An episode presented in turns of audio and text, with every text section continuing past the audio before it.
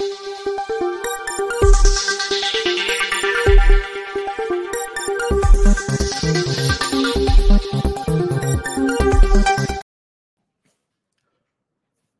राम मैं आपको लगातार एक बात कहता रहा हूँ कि कृषि कानून तो लागू होना तय टिकैत मंडली कुछ भी कर ले पंजाब के कम्युनिस्ट किसान संगठन कुछ भी कर लें, लेकिन कृषि कानून तो लागू होगा। सीधे रास्ते से नहीं, कान ऐसे नहीं पकड़ेंगे तो घुमा के पकड़ेंगे। लेकिन नरेंद्र मोदी ने तय कर लिया है। और यह बात तो उस समय ही स्पष्ट हो गई थी, जब कृषि कानूनों को मोदी सरकार ने वापस लिया था। अब मैंने आपको इसके पहले भी बताया कि कैसे अभी पांचजन्य के पचहत्तर वर्ष होने पर एक कार्यक्रम में निर्मला सीतारमन ने साफ़ साफ़ कहा कि कृषि कानूनों पर पीछे हटने का सवाल ही नहीं उठना, उठता। हमें किसानों की आय दो गुना करना है और सरकार उस पर काम कर रही है, उस पर काम तेज़ी से हो रहा है। अब भारत में जो कृषि क्रांति थी, हम हरित क्रांति की बात करते हैं, दुग्ध क्रांति की बात करते हैं लेकिन ये जो ग्रीन और व्हाइट रेवोल्यूशन थे, ये सब एक जगह आकर रुक जा रहे थे। और वो था किसानों को अपने हिसाब से उपज उगाने, उसको बेचने और समझौता करने का अधिकार। वही तीनों कानून थे और भारत की सरकार ने वो तीनों जो बिल थे, उनको कानून की शक्ल दे दी थी। भारत की संसद ने 17 सितंबर 2020 को लोकसभा और 20 सितंबर 2020 को राज्यसभा। उन्होंने मंजूरी दे दी थी से भारत सरकार के जो उस वक्त सदन में जो मंत्री थे उन्होंने भी इस पर अपनी बात रखी थी। और उसके बाद प्रधानमंत्री ने भी इस पर बहुत विस्तार से बताया था कि कृषि कानूनों की आवश्यकता हम्म। क्यों है और कैसे कृषि कानून किसानों का भला करने जा रहे। तत्कालीन राष्ट्रपति रामनाथ कोविंद जी ने 27 सितंबर 2020 को इसको स्वीकृति दे दी थी। इसके ज़रिए होना क्या था? इसके ज़रिए होना यही था कि जो एपीएमसी मंडियाँ थी, जो सरकारी मंडियाँ थी, थोक वाली मंडी, वो एक तरह से कहें कि सरकार के नियंत्रण से निकलकर लोगों के नियंत्रण में आने वाली थी। डीरेगुलेशन जिसको कहते हैं, वो होने वाला था। जो किसान है, वो सीधे फ़ूड प्रोसेसर को, और सिर्फ़ फ़ूड प्रोसेसर को क्यों? किसी को भी बेच सके, ये होने वाला था। और अपनी ज़मीन पर अगर वो किसी से समझौता करके उपज उगाना चाहे तो वो कर सकते थे। लेकिन किसानों के मन में भय बैठाया गया और किसान पहले पंजाब साठ दिन, फिर दिल्ली की सीमाओं को घेर लिया। अंत में लंबे समय तक चले आंदोलन के बाद इसी बीच में सर्वोच्च न्यायालय लोग गए। 12 जनवरी 2021 को सर्वोच्च न्यायालय ने इस पर रोक लगा दी। ये अलग बात है कि जो कमेटी उन्होंने बनाई थी, उस कमेटी ने इसके पक्ष में निर्णय दिया था, लेकिन उस पर सर्वोच्च न्यायालय ने कुछ नहीं कहा। यहीं जाकर लगता है कि सर्वोच्च न्यायालय न्याय की बात तो करता है, लेकिन बड़े मसलों में वो न्याय किस तरह से देता है, इस पर संदेह खड़ा हो जाता है। शाहीन बाग में भी सब कुछ होने के बाद उन्होंने कहा कि ऐसे सड़क रोकना ठीक नहीं है। लेकिन प्रधानमंत्री नरेंद्र मोदी उस कह रहे थे कि हम पीछे नहीं हटेंगे। अंत में 19 नवंबर 2021 टीवी पर आते हैं प्रधानमंत्री नरेंद्र मोदी और उन्होंने कहा कि हम इसे वापस ले रहे हैं। कमाल की बात ये कि नवंबर 2021 में वापस लिया गया और 21 मार्च 2022 को सुप्रीम कोर्ट की जो कमेटी थी, उसकी रिपोर्ट सार्वजनिक होती है तो पता चलता है कि उसने उसके पक्ष में कहा था। अब सवाल देखिए, ये बार बार ये कहा जा रहा है कि भाई उन्नीस सौ इक्यानवे में जो नरसिंहा राव जी ने किया, वो उद्योगों के लिए तो कर दिया, लेकिन जो दूसरा हिस्सा था, किसानों के लिए, वो नहीं हो पाया। उसके लिए ज़रूरी है कि जिस तरह से उद्योगों को छूट दी गई लाइसेंस राज से, उसी तरह से किसानों को भी, यानी कृषि, खेती, इसको भी ये इजाज़त दी जाए। कमाल की बात ये कि देश की दोनों राष्ट्रीय पार्टियाँ, भारतीय जनता पार्टी और कांग्रेस, दोनों के चुनावी घोषणा पत्र में कृषि सुधार बहुत महत्वपूर्ण थे। राष्ट्रीय कृषि आयोग, doctor professor M S Swaminathan, उन्होंने भी साफ़ कहा था कि ये करना ही पड़ेगा। उसके लिए जो पहले जो चीज़ें थी, बीज, खाद, रकम, मिट्टी की जाँच, वो सब चीज़ें पहले से की गई। इन्हीं सब आधार पर नरेंद्र मोदी ने वो दुस्साहसिक काम किया था कि हम किसानों की आमदनी दो गुना करेंगे। दो गुना। ये बहुत साहसिक निर्णय था। एक तरह से कहें कि बहुत जोखिम लेने जैसा था, अपनी साख को दांव पर लगाने जैसा था। उस दिन भी निर्मला सीतारमन जी ने कहा कि भारत की सरकार, मोदी सरकार किसानों की आमदनी दोगुना करने के लिए दृढ़ प्रतिज्ञ है। अब सवाल ये कि जब कृषि कानून लागू ही नहीं हो पाएगा तो कैसे दृढ़ प्रतिज्ञ रह पाएगी? अब उस दिन मैंने आपको बताया था वित्त मंत्री जी के बयान के हवाले से। अब कल एक एमओयू हुआ है। और एमओयू मतलब उसको अंग्रेज़ी में मेमोरेंडम ऑफ़ अंडरस्टैंडिंग कहते हैं, लेकिन दो पक्षों के बीच जो समझौता होता है, उसको ये कहते हैं। और मैं आपको सीधे वो दिखा रहा हूँ जो जो पीआईबी की साइट पर जो रिलीज़ है, यानी सरकारी आंकड़ा, इसमें कहीं कोई दाएँ बाएँ से नहीं, क्योंकि ये तो मसला ऐसा है कि खुद सरकार दबाव में वापस जा चुकी है। लेकिन फिर भी सरकार तो पीछे जा रही है, पीछे जाकर भी उसको पता है कि करना तो यही पड़ेगा। अब ये अलग बात है कि आपको याद हो कि कांग्रेस की तीन सरकारें, पंजाब, राजस्थान और छत्तीसगढ़ ने भारत सरकार के कानून के आगे एक कानून कहा था कि हम लेके आ रहे हैं। अब ये सब बहुत कुछ चल चुका है, वो सारी चीज़ें आपको ध्यान में होगी। मेरे ही पुराने वीडियो देखेंगे तो आपको समझ में आ जाएगा। जो तीनों कानून थे, एक बार मैं उनका नाम फिर से पढ़ देता हूँ और फिर बताता हूँ कि कैसे उसको लागू किया जा रहा है। Farmers produce trade and commerce promotion and facilitation act 2020 इसमें क्या था?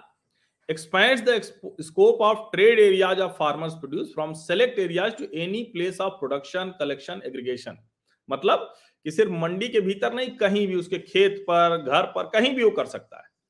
Allows electronic trading and e commerce of scheduled farmers produce यानी जो ई ट्रेडिंग है उसको कर देंगे ई कॉमर्स कर सकेंगे इलेक्ट्रॉनिक अब इसमें क्या बुराई थी दोनों में जरा बताइए। किसान को अधिकार मिलने थे। Prohibits state government from levying any market fee cess or levy on farmers, traders, and electronic trading platform for the trade of farmers produce conducted in an outside trade area. मंडी के बाहर जाइए आपको सरकार कोई टैक्स भी नहीं लगा पाई कोई फ़ीस नहीं लगेगी कोई लोई भी नहीं लगेगी। सस्ता पड़ जाएगा। लेकिन कमीशन एजेंटों को ये कहा ठीक लगता? साढ़े तीन हज़ार करोड़। ऐसे ही नहीं कहा जाता है कि पंजाब के कमीशन एजेंटों ने एकदम डाल दिया। ये था पहला।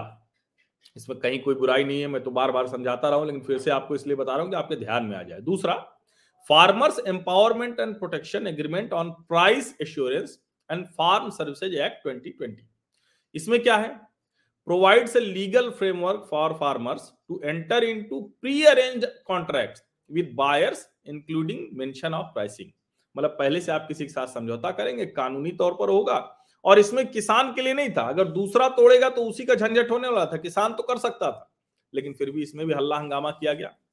Defines a dispute resolution mechanism मतलब एक जो जो भी विवाद होगा तो उसके लिए जो जो उसमें कमियाँ थी उसको ठीक किया गया। तीसरा क्या था? एसेंशियल कमोडिटीज अमेंडमेंट एक्ट 2020 ये क्या है? रिम, कहा जाता है ना कि प्याज इतना, आलू इतना, कितना रख सकते हैं, कितना नहीं रख सकते हैं, उस सब पर है। तिलहन, दलहन सब है।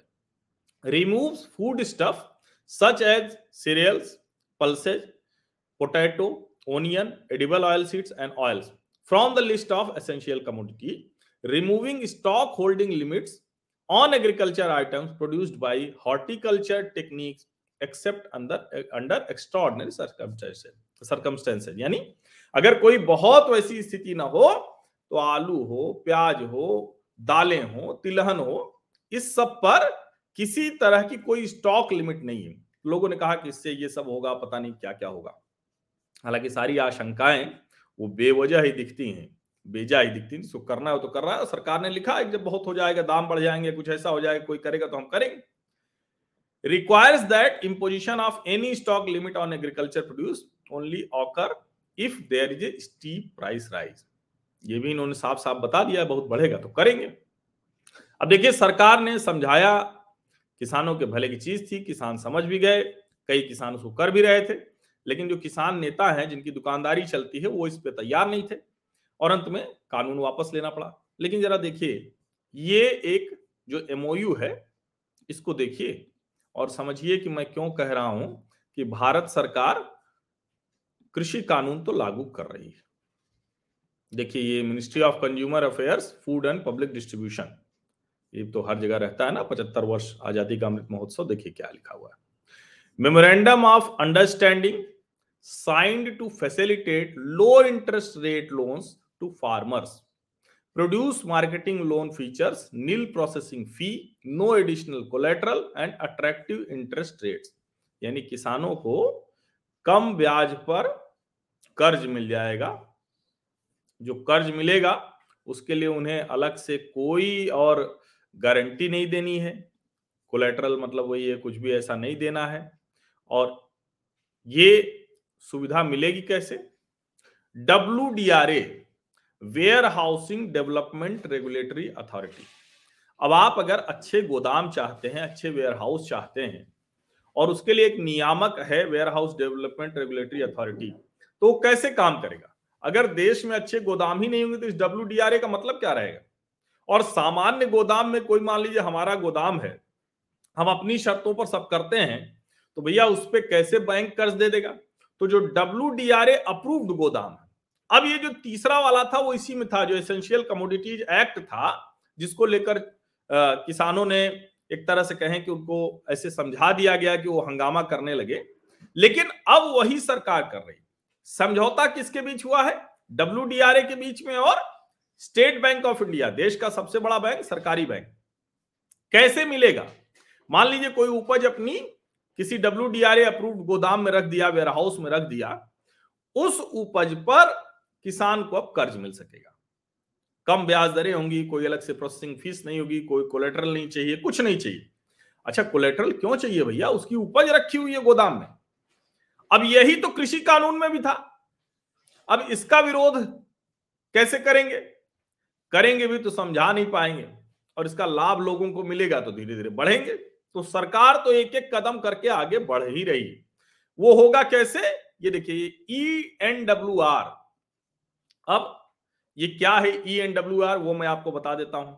मैंने बताया ना कि मैंने आ, करीब ढाई सौ एपिसोड बनाए थे मंडी डॉट कॉम के लिए देश के सबसे बड़े कमोडिटी एक्सचेंज एनसीडीएक्स के बिहाफ पर। उनके लिए मैं उनके यहाँ मैं संपादकीय सलाहकार के तौर पर था। तो ये बहुत सी चीज़ें मुझे पता है। Electronic negotiable warehouse receipts, यानी ये इलेक्ट्रॉनिक रिसीट्स हैं। निगोशिएबल वेयर हाउस रिसीट्स का मतलब क्या हुआ कि इसके आधार पर आप कहीं से ले सकेंगे। और देखिए, बहुत साफ़ साफ़ लिखा हुआ है। ये किसके लिए है? ई एनडब्ल्यू आर स्मॉल और marginal farmers. It has the potential to make significant impact on the finances of rural depositors by preventing distress sale and realising better prices for the produce mandi में जाके हड़बड़ा के बेचने की ज़रूरत नहीं है, सेठ साहूकार को बेचने की ज़रूरत नहीं है घबराने की ज़रूरत नहीं है, आप अपनी उपज रखे रहिए। जाके जब आपको बेचना हो तब बेचिए, जितने हिस्से पे आपको जितना पैसा चाहिए, वो ले लीजिए। और उस पर कम ब्याज दरें रहेंगी तो आपको दिक्कत भी नहीं होगी।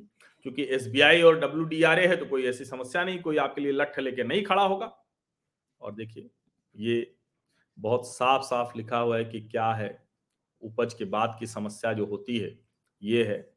और ये बैंक वालों ने बताया कि क्या क्या रिस्क हैं यहाँ जो, जिस तरह की, जो कर्ज देकर वापस ना आना है W D R assured their full regulatory support in improving the fiduciary trust among stakeholders तो मैंने आपको पहले भी कहा था, फिर से कह रहा हूँ, कृषि कानून तो लागू होंगे ही होंगे, कोई रोक नहीं सकता है। और मैं आपको लगातार बताता रहूँगा क्योंकि मैं उन वाले में नहीं हूँ कि दिन रात हवा हवाई खबरें करके और कुछ भी बोल के और व्यूज़ और लाइक जुटाने वाले हूँ। तथ्य पर बात करता हूँ, तर्कों के साथ बात करता हूँ और कोई खबर मैंने बहुत पहले भी की है तो उस पर क्या कुछ हो रहा है, वो भी मैं आपको बताता रहता हूँ, बताता रहूँगा। तो ये ध्यान में आप सबके रहे। बहुत बहुत धन्यवाद। देश के लिए ज़रूरी है, देश के किसानों के लिए ज़रूरी है। मैं बार बार कह रहा हूँ कि खेत तो किसान समृद्ध नहीं रहा तो भारत समृद्ध नहीं हो सकता है। धन्यवाद।